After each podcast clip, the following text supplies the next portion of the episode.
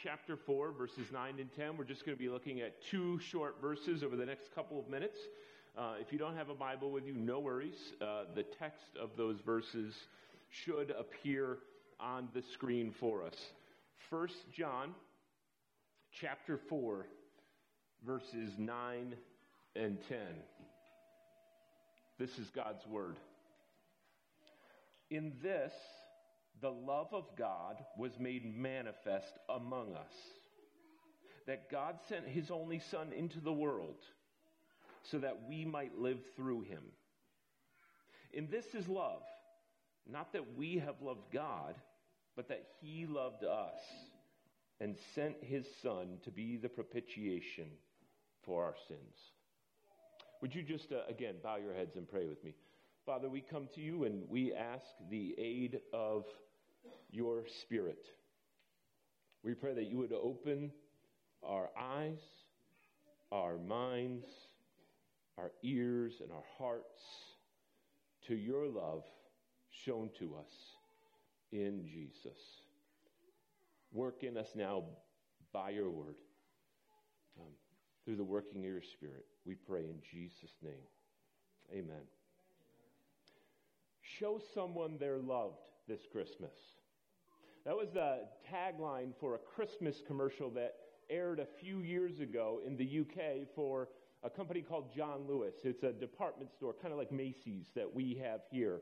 And uh, the, the commercial um, just detailed the story of this young girl who, one night, while looking through her telescope up at the moon, miraculously discovers the man on the moon only to find out that he is an incredibly lonely, elderly man, living all, all alone in isolation on the moon. Nobody's come in contact with him. And the rest of the commercial shows her determined, repeated, but failed attempts to give this man, gift this man a gift at Christmas. The commercial goes on and on, showing her different attempts, and then I'll let you go home and search for this commercial. Uh, but finally, at the end, she is able to get him a gift. Show someone they're loved this Christmas. We have this instinct that, that Christmas is about love, don't we? And if we didn't know, Hallmark with their Christmas movies, they let us know, right? Come on, guys, don't act like you didn't watch a Hallmark Christmas movie this year, right? Christmas is about love. And, and let's be honest, here in church, we know it's supposed to be about God's love. But if we're honest, some of us kind of doubt God's love. Right? How could God love me? Somebody so insignificant, not worthy of love. How could God love me with, with my checkered past, with the stuff I've done throughout my life? How could God love me? Some of us doubt God's love because we kind of question how essential God's love actually is. We, we doubt the necessity of God's love. I mean, it's a nice story, God's love and Jesus coming down, right? Love came down at Christmas. That's beautiful story, right? But I don't need it. My life's kind of okay without it. And for some of us, we're just not, you know, uh, we get that God's love is important but it just doesn't thrill us. It's, it's not something that, that really gets us excited, that gets our blood pumping. But, but in these verses, John has something to say to those of us who doubt. Those of us who shrug off God's love, or, or perhaps even those of us who are bored by the idea of God's love. And I want us to hear it. John, John starts off with these words. Look at them with me. In this, the love of God was made manifest among us.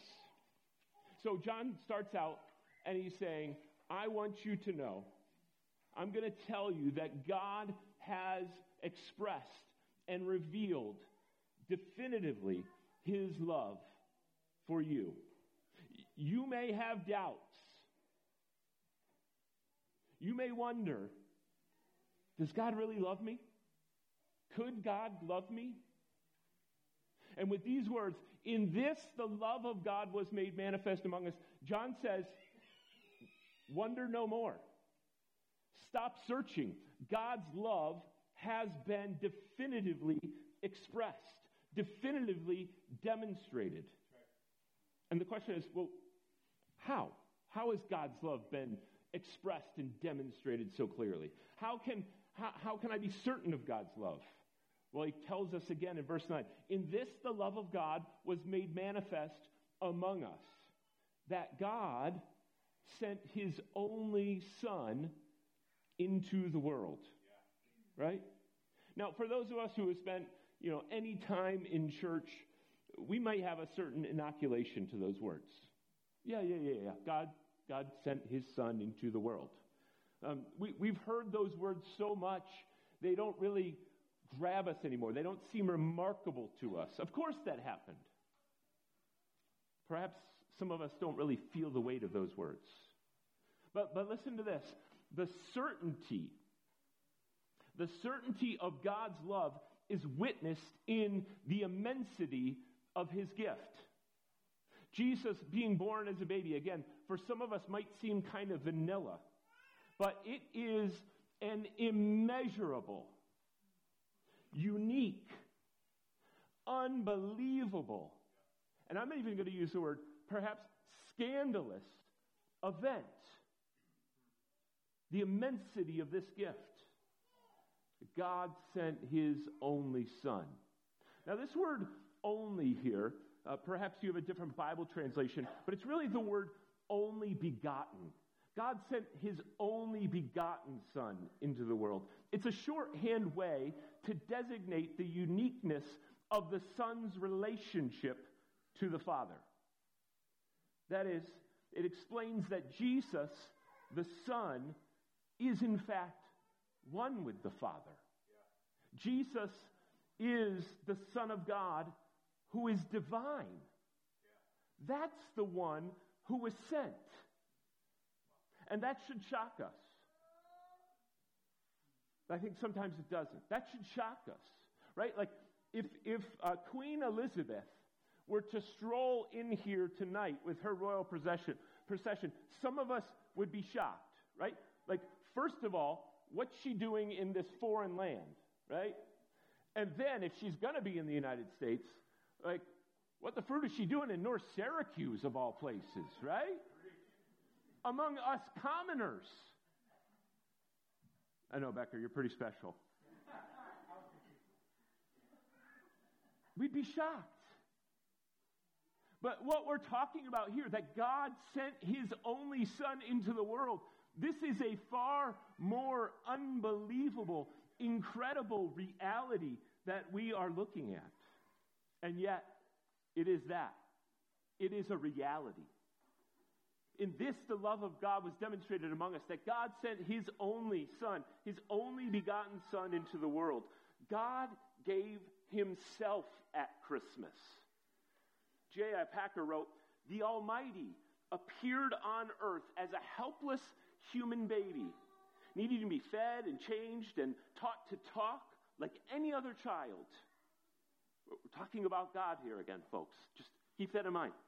The babyhood of the Son of God was a reality. Nothing in fiction is so fantastic as the truth of the incarnation. One of the great pastors of the ancient church was uh, an African named Augustine. And he said this He said, Man's maker was made man, that he, the ruler of the stars, might nurse at his mother's breath. That the bread, the bread of life, might hunger. The fountain might thirst.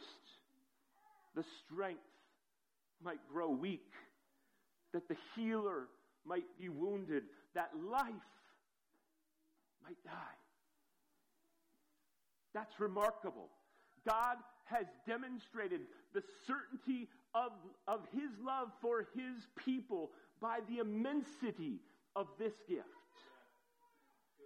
Christmas demonstrates the certainty of God's love. But, but why come? Why, why did he have to come? Why did the Creator humble himself, assuming our nature, a human nature? Well, because Christmas also demonstrates the purpose of God's love. Look at these verses again with me. In this, the love of God was made manifest among us, that God sent his only Son, his only begotten Son, into the world, so that, here's the purpose, so that we might live through him. The purpose of God's love, the purpose of God's gift of Christ was so that you and I might have life. Now, again, some of you might be thinking, life? Like, yeah, we're alive. We're, we're sitting here. We're ready to eat all night tonight and all day tomorrow. We're ready to open presents. Like, we have life. But alongside of, of just as true as those things are, the Bible declares to us a reality that apart from Jesus, apart from Christ, you and I, we do not have life. We are dead in our trespasses and our sins. You see, the Bible says that sin isn't merely some character flaw that blemishes, blemishes our otherwise decent nature. No, no, no. That's not what sin is. Sin is pervasive and, and perverse regardless of its nature in our life. And our sin, it separates us and alienates us from this loving God. And it condemns us to an eternity apart from Him in hell. But God, but God, who is rich in mercy, was not willing that we should remain dead in our sin. He sent his unique and glorious, his only begotten Son. Why? So that we might live through him. See, friend, the only way you and I can have eternal life is through Jesus Christ. Salvation is in Christ alone. It's, it's not secured through a selfless, other, others oriented existence. It's not secured through avoiding a morally bankrupt life. It's not secured through unending and sincere religious exercises. Think about it. If, if eternal life could be gained through any of those things, then why did God send his son? Why Christmas? Those things cannot give us life. Inheriting eternal life is guaranteed as we embrace the Son who came to give us life, as we look to him in faith, as we trust in him. We live through him. Athanasius, another great ancient leader of the, of the church, also from Africa, wrote, He, Jesus, became what we are, that he might make us what he is. The purpose, the purpose of God's love is experienced in life through Jesus Christ. Elsewhere, this, the same writer, John, wrote, For God so loved the world, God so loved the world that he gave his only begotten Son, that whoever believes in him, whoever looks to him in faith, should not perish, but have everlasting, eternal life. Friend, trust in Jesus today that you may have life. Christmas demonstrates the certainty and the purpose of God's love. But you might be thinking, I'm not really sure I need this love. Right? Um, my life's okay. Like, it might not be the best. There's some things I kind of wish were better, but, you know, life's okay. I'm, I'm content. Got a job, got a family. You know, things are rough right now, but it's okay. God's love is great. I mean, it's, but I'm not sure it makes a difference for me. I have, um, I have friends who have a Christmas gift giving philosophy for their kids. And here's how it goes Um, each of their kids get something that they ask for, something that's a surprise, and something that's needed, necessary for them. I don't know about you, I have a very different philosophy. Like, just don't be like upset when I get the credit card statement back, right? That's kind of the philosophy at our house.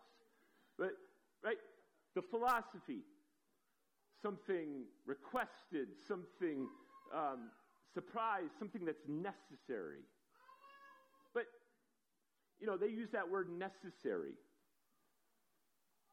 No matter what they get under that category of something necessary, that kid's going to survive without it. I mean, no gift is really necessary. Right? I mean, if, if their snow boots are too small, they're still going to survive. Right? If they've got a couple holes in their socks or dirty underwear, life goes on. Right? But, friend, hear this Christmas declares the absolute necessity of God's love. Look at verse 10 with me.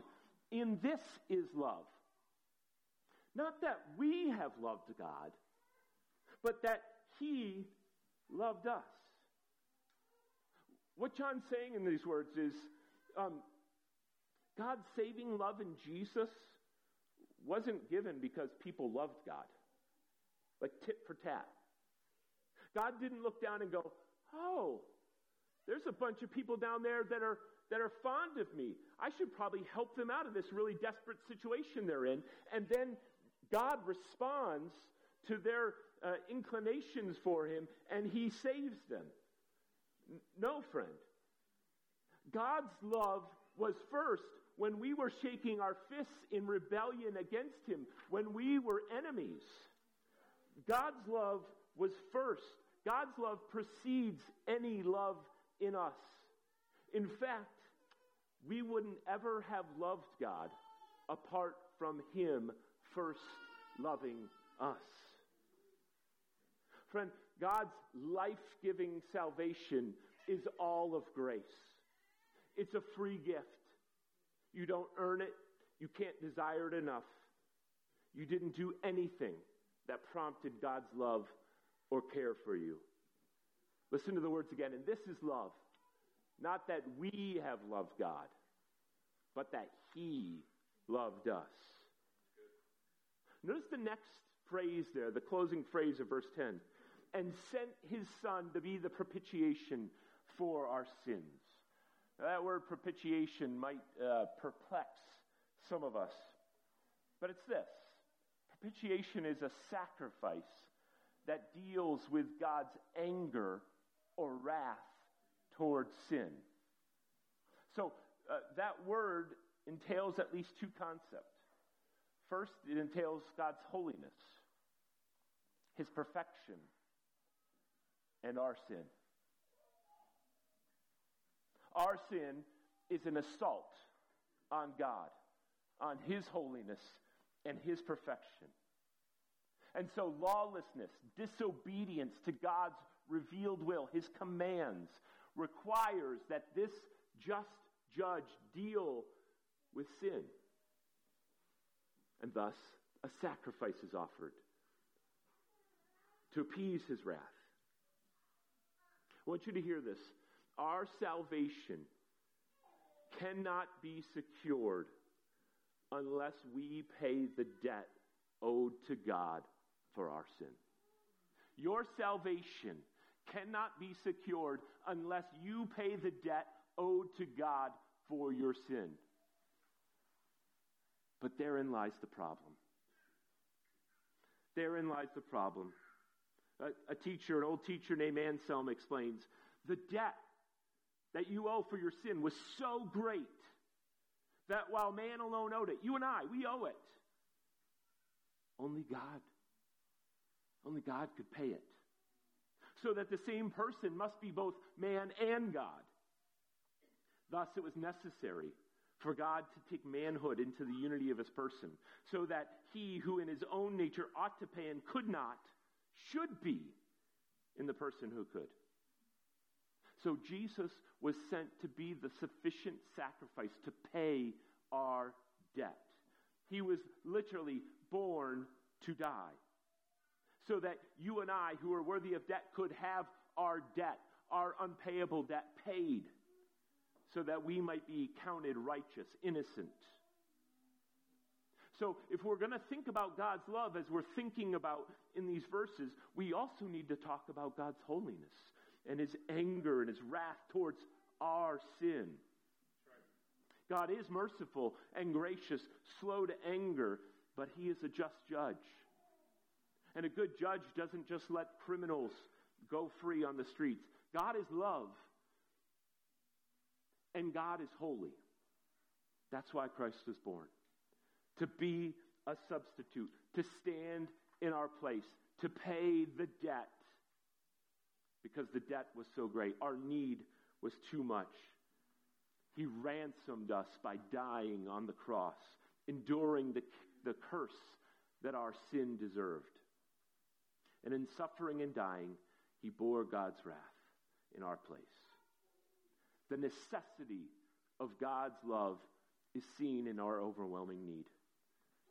Friend, God's love is necessary because of your unpayable debt. Christmas demonstrates God's love. Christmas demonstrates the necessity, the purpose, and the certainty of God's love. You might have wandered in here tonight wondering could God love me? Could God possibly love me? How could I know God's love? And God wants us to walk out of here wondering and questioning no more because Christmas is the divine demonstration of his love for us. So tonight, rejoice in that. Take heart in that. Hope in that. Take comfort in that. Some of you might come in here doubting, I'm not sure I really need God's love. I mean, I don't really need God's favor and approval. But God wants you to doubt no more because Christmas is the divine demonstration that God's love is necessary. Place your trust in Jesus, the one who is lovingly sent to pay the debt that you could never pay. And if you trust in him, you will have everlasting life. This Christmas, embrace that immense, life giving, necessary love of God in Christ. Jesus. Would you pray with me? Father, we do pray that you would show us all our need for you. Perhaps some for the first time. Perhaps other of us, you're reminding us what we know, but we've grown cold to. Remind us of the immensity of the gift that we have received in Christ Jesus. Show us the certainty of your love because he has come. And I pray for those who may doubt, for those who may um, shrug off the thought that they need your love, that by your Spirit you would create a new heart in them even now, and they would trust in your Son Jesus for the forgiveness of their sins and for life everlasting. And may you fill our hearts with joy. Fill our hearts with joy this Christmas, knowing that we have, uh, our, our King has come. Jesus has been born. We pray these things in Jesus' name. Amen. Stand and continue to sing together. Comfort those who are grieving in our community. Lord, we ask those who are battling health issues, including COVID,